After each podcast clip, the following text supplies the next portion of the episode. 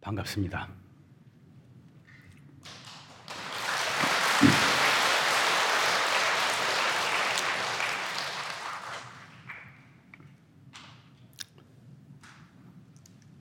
뭐 언제 언제 못 올지 모르겠다고 말을 해놔가지고 괜히 여러분들 불안하게 해드렸는지 모르겠는데 하여튼 만나서 반갑습니다. 아, 용화사 법당이 냉방 시설이 잘 돼서 예, 이런 때 이 한여름에 와서 법문을 들으면 법문을 들어서 마음도 편안하고 몸도 시원하고 일거양득이 아닌가 하는 생각이 듭니다.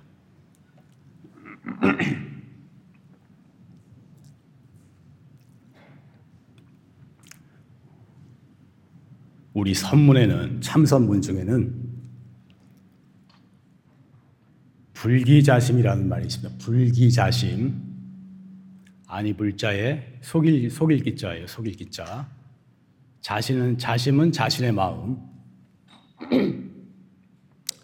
자신의 마음을 속이지 말라. 자기를 속이지 말라. 하는 말이 있습니다. 이 수행하는 스님들은 불기자심, 자신의 마음을 속이지 말라 하는 마음을 말을 자기를 속이지 말라 하는 이 말을 그 좌우명으로 삼고 공부하는 스님들도 여러 명 있습니다. 오늘 주제는 자신을 속이지 말라.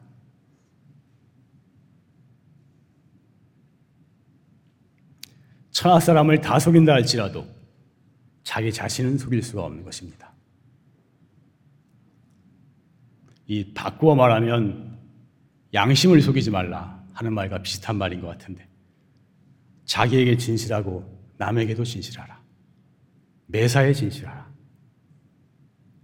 한 번 거짓말을 해놓으면 그것을 정당하기 위해서 거짓말은 또 거짓말을 낳거든요. 또 거짓말을 해야 돼요. 또 거짓말을 해야 됩니다. 한 번 도인 행세를 해놓으면 계속 도인 행세를 해야 돼요. 계속 도인인 것처럼 행동을 해야 됩니다. 한 번 거짓말이 계속 거짓말을 낳는 것입니다.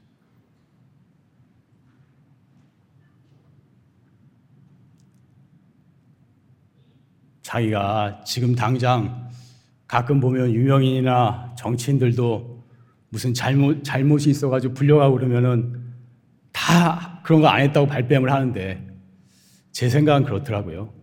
그냥 잘못했다고 털어오는 것이 참 국민의 마음을 움직이고 지금 당장은 손해보지만 더 크게 잘 될 수 있지 않는가 하는 생각을 합니다. 지금 당장은 손해보더라도 진실되게 계속 나아가는 것이 결국에는 가장 잘 되는 길이다. 모두가 다 편해지는 길이다. 하는 생각을 가지고 있습니다. 사실은 진실보다 더 큰 힘은 없으며 수행이라는 것은 진실해지고 순수해지는 것이다. 이렇게 생각을 합니다. 정말로 진실하지 못한 사람이 남과 나에게 진실하지 못한 사람이 앉아서 참선을 해서 이 참선의 화두산매가 될 것 같습니까? 절대로 안 되는 것입니다. 참선하려고 애쓰고 애쓴 사람은 참선이 왜 어려우냐? 너무너무 단순해서, 너무너무 간단해서 어려워요. 이 너무나 간단하고 단순한 이것을 참으로 깊이 깊이 들어가려면 마음이 단순해야 되고, 마음이 순수해야 되고, 마음이 진실해야 됩니다. 평소의 삶에서 진실함이 묻어나지 아니하면 절대로 정진할 때도 진실하게 공부가 되지 않는 것입니다. 저는 제가 정진하면서 느끼는 바는 평소 생활 속에서 평소 생활 속에서 제대로 살지 못하면 절대로 앉아서 공부가 될 수가 없다 하는 생각을 가지고 있습니다.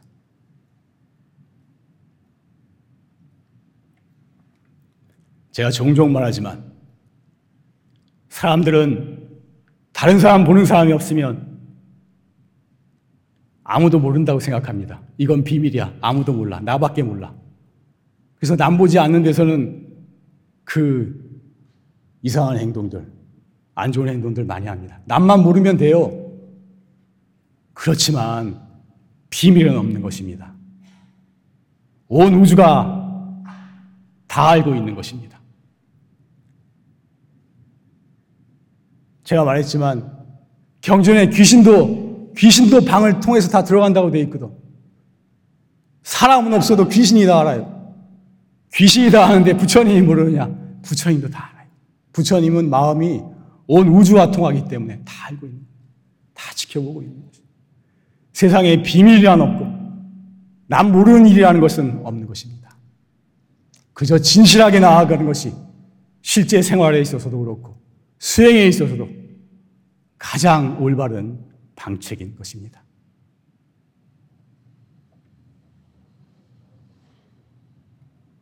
특히 수행의 문제에 있어서 오늘 뭐 내가 할 말은 이쪽 수행 관계된 거니까 우리가 공부가 됐고 도를 이루었다고 자기가 생각하더라도 사실은 불보살님은 부처님은 다 알고 있습니다.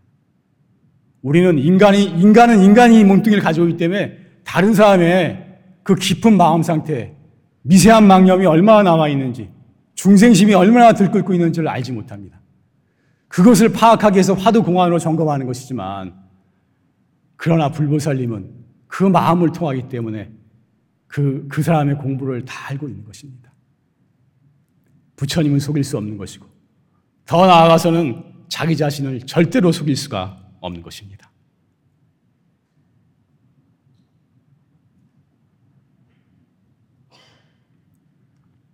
따라해 봅시다. 진실보다 더 큰 힘은 없다. 수행은 진실하고 순수해지는 것이다.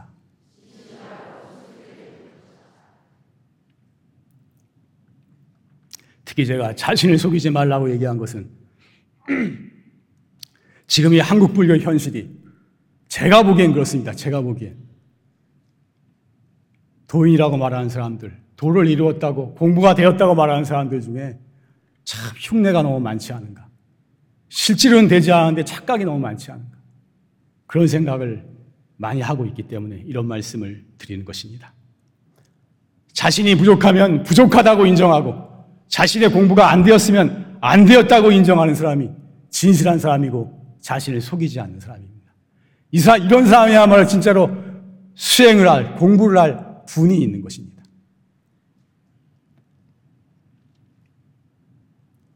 조금 경계를 체험한 것으로서 다 도를 이룬 것으로 생각을 합니다.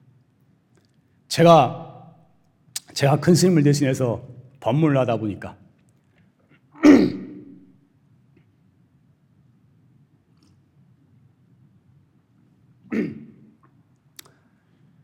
그 공부 경계를 좀 체험한 사람들이 예, 와서 큰 스님을 못 뵈니까 다 저를 찾아옵니다. 제가 사실 그 사람들을 공안돌이로 점검할 수 있는 능력은 없습니다. 그렇지만 그 여러 사람하고 얘기를 해보면 한결같이 느끼는 것은 조금 경험한 것을, 조금 경험한 것을 다 된 것으로 착각을 하고 있는 것입니다.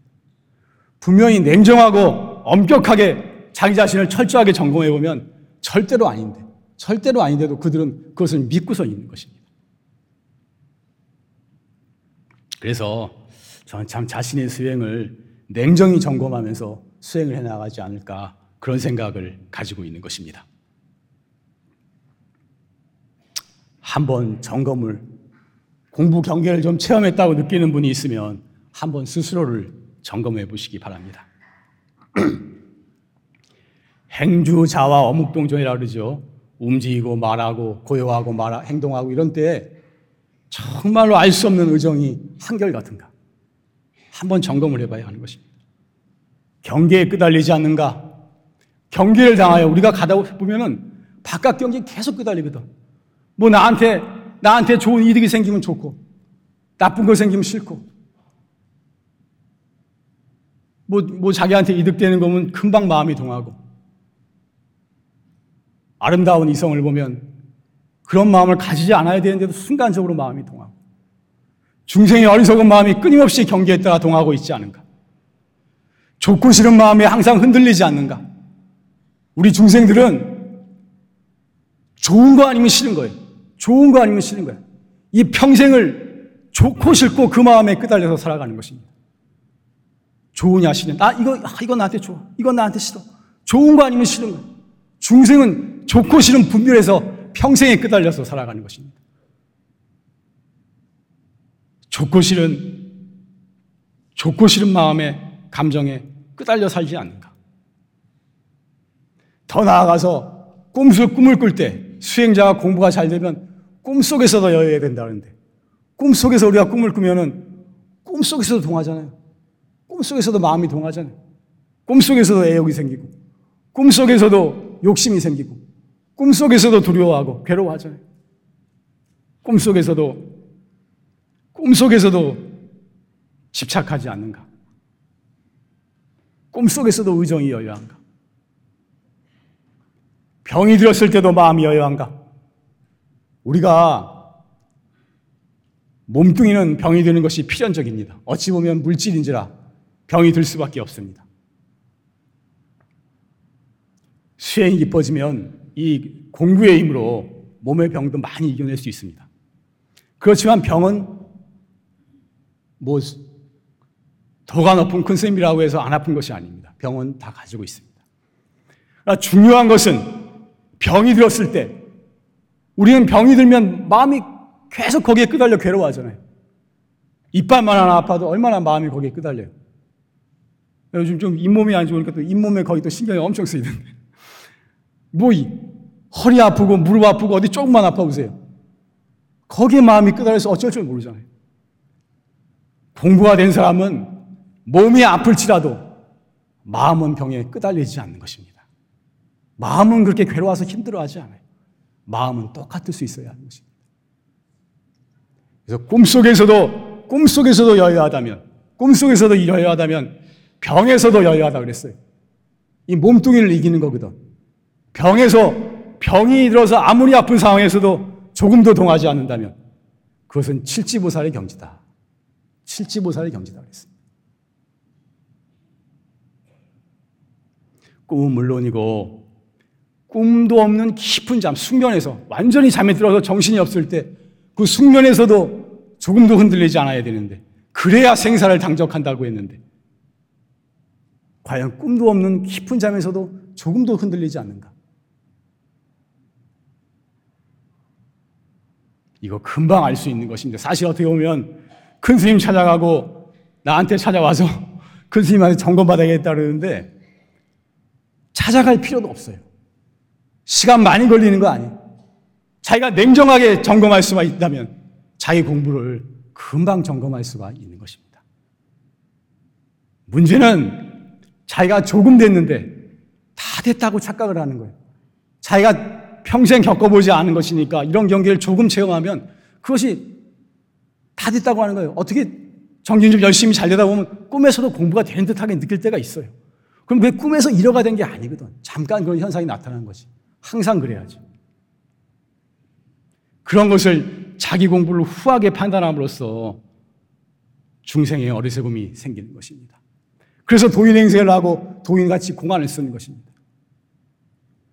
그것은 흉내에 불과한 것이고 그 사람이 쓰는 법은 작물에 불과한 것입니다. 작물이라는 건 작물. 작물이라는 게 물건 훔친 거잖아요. 훔친 거. 다른 거 훔쳐서 쓰는 거예요. 그거는 자기 법이 아닌 것입니다.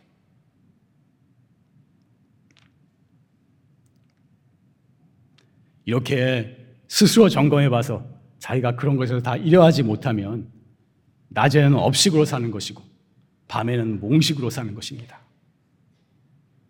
가슴에 손을 얹고 냉정하게 점검해 봐야 하는 것입니다. 천하 사람 다 속여도 자기는 속일 수가 없다. 이렇게 말하는 것입니다. 그래서 전강 주실스님 법문에도 보니까 평소에 입으로 선을 말하고 입으로 도를 말하지만 죽음에 당해서 그 공부를 점검해 봐라. 천하 사람 다 속여도 자기는 속일 수 없는 것이다. 그런 말씀이 나오더라고요.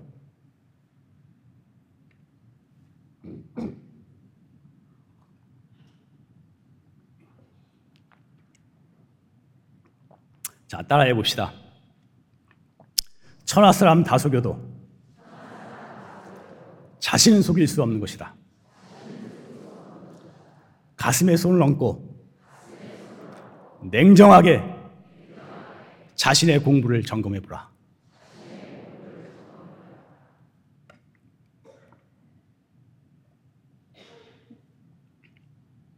제가 종종 얘기, 얘기, 잘하는 대선사께서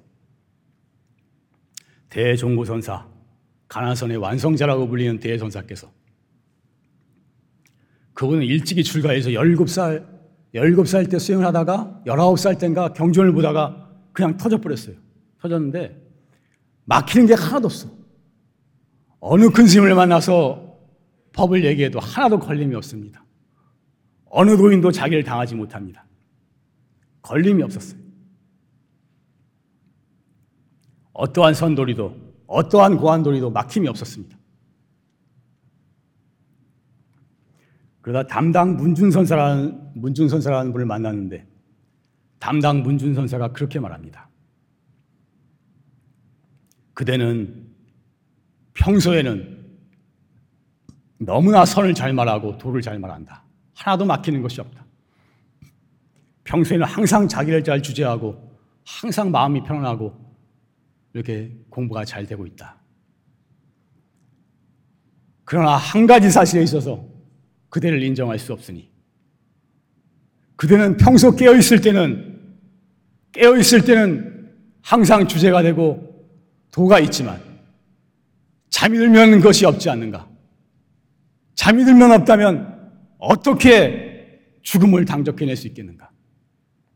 이렇게 말합니다. 대선사 말씀이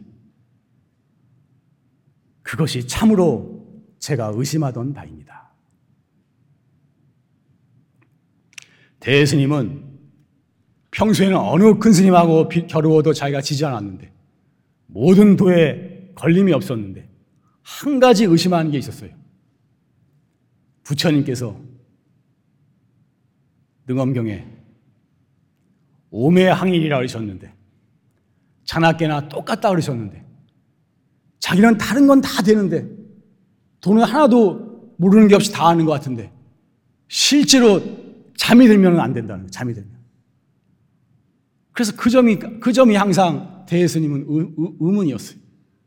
그것을 담당 문준선 사가 지적하니까 그것이 제가 참으로 의심하던 바입니다. 그렇게 말했던 것입니다.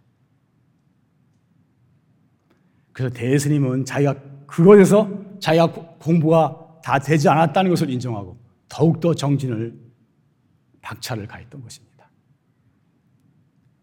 그렇게 본다면 대스님은 참 진실한 분이고 자기를 속이지 않는, 않는 분인 것입니다. 보통 사람들은 그 정도 되면 다 자기가 공부가 됐다 그러거든. 도가 됐다 그러는데 진실하게 자기를 속이지 않는 그 마음으로 대스님은 그렇게 인정을 했던 것입니다. 그래서 자기의 수행에 있어서는 굉장히 엄격하게 판단해야 된다. 엄격하게 판단을 해서 자기가 조금이라도 부족한 게 있으면 아직 부족하다고 인정하고 내 공부가 아직 멀었다고 인정하고 계속 정진해야 하는 것입니다. 공부가 안 되면 안 됐다고 생각하면 부끄럽게 생각하고 초발심으로 마음으로 정진하면 되는 거예요. 자꾸 자기가 도인내렛을 하려고 그러니까 자기도 망하고 다른 사람도 망하게 되는 것입니다. 그래서 우리 사형 스님 한 분이 출가해서 예전에 우리 큰 스님한테 좌우명을 하나 써주십시오 하고 이렇게 말씀을 드리니까 한자로 써주셨는데 대인 춘풍하고 율기 추상하라 이런 말 들어보셨을 거예요. 다른 사람을 대함에 봄바람처럼 대하고 자신을 다스림에 추상같이 가을 서리처럼 하라. 다른 사람에게는 부드럽고 온화하고 후하게 하지만 자기에게는 냉정하고 엄격하게 되어야 된다는 것입니다. 특히 다른 것보다도 이 수행의 문제에 있어서 도의 문제에 있어서는 자기의 수행에 대해서 엄격하게 점검을 해야만 하는 것입니다.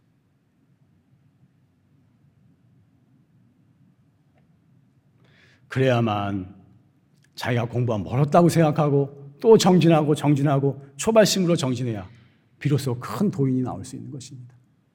그렇지 않으면 공부하다가 자기가 공부하다 됐다고 생각하기 때문에 공부가 정지돼 버리, 스톱되어 버리는 것입니다. 그래서 큰 돈이 나오지 못하는 것이 아닌가 하는 생각을 저는 가지고 있습니다.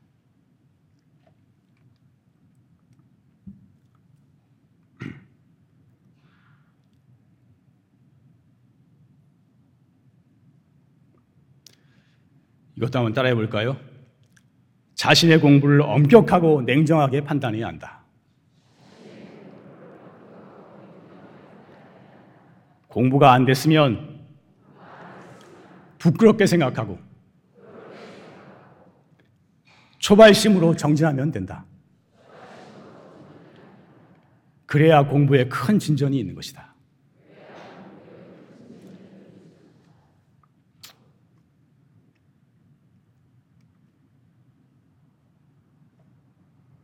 그래서 또 인가 문제도 저는 그렇게 생각합니다. 그 공부가 완전히 안 되는데 인가를 하게 되면 자기도 긴가민가 도가 됐는가 말하는가 했는데 인가를 하게 되면 완전히 자기가 도가 다 된 걸로 알거든요. 그래서 그 착각 속에 평생을 돈 흉내를 내면서 살아가는 것입니다. 자꾸 남들이 돈이라고 말하고 자기도 흉내를 내다 보면 진짜 진짜로 자기가 도인인 걸 착각을 하게 되는 것 같아요. 그래서 쉽게 인가를 하는 것은 참 오히려 수행자를 망치는 것이 아닌가 하는 생각을 가지고 있습니다. 그래서 제자가 스승과 비슷하면 스승의 반도 못 된다. 배배로 나와야 인가할 분이 있다. 이렇게 말하는 것입니다. 그래서 그 우리 큰 스님 같은 경우에는 당신이 인가를 받으셨지만 오히려 말씀하실 때 보면 내가 공부가 다 된 사람이 아니다. 나는 수행의 과정이 있는 사람이다. 이렇게 말씀을 많이 하십니다. 근데 그 말을 꼬집어서 어느 스님들은 아니 도가 됐으면 됐다고 해야지 진짜로 공부가 덜 된 사람 아니냐. 또 이렇게 말하는 사람이 있는데 전 정말로 이렇게 말씀할 수 있는 분이 참 용기가 있는 분이고 진실한 분이라고 그렇게 생각을 하고 있습니다. 그래서 제가 오늘 말씀드리고자 하는 것은 특히 평소 삶에서 자신을 속이지 말고 진실한 마음으로 살아야 된다. 정말 진실하고 순수한 마음 자세가 갖추어져야 이 참선도 수행도 제대로 할 수가 있다. 하는 말씀을 드리고 또 수행해 나가는 과정에서 자기가 조금 경계를 체험한 것으로 다 됐다고 생각하면 안 된다. 자신의 수행을 엄격하고 냉정하게 판단함으로써 스스로가 부족하다고 생각해서 계속해서 초심으로 정진을 하여야 정말로 큰 공부를 이룰 수 있다 하는 말씀을 드리고자 하는 것입니다. 네, 오늘 마치겠습니다.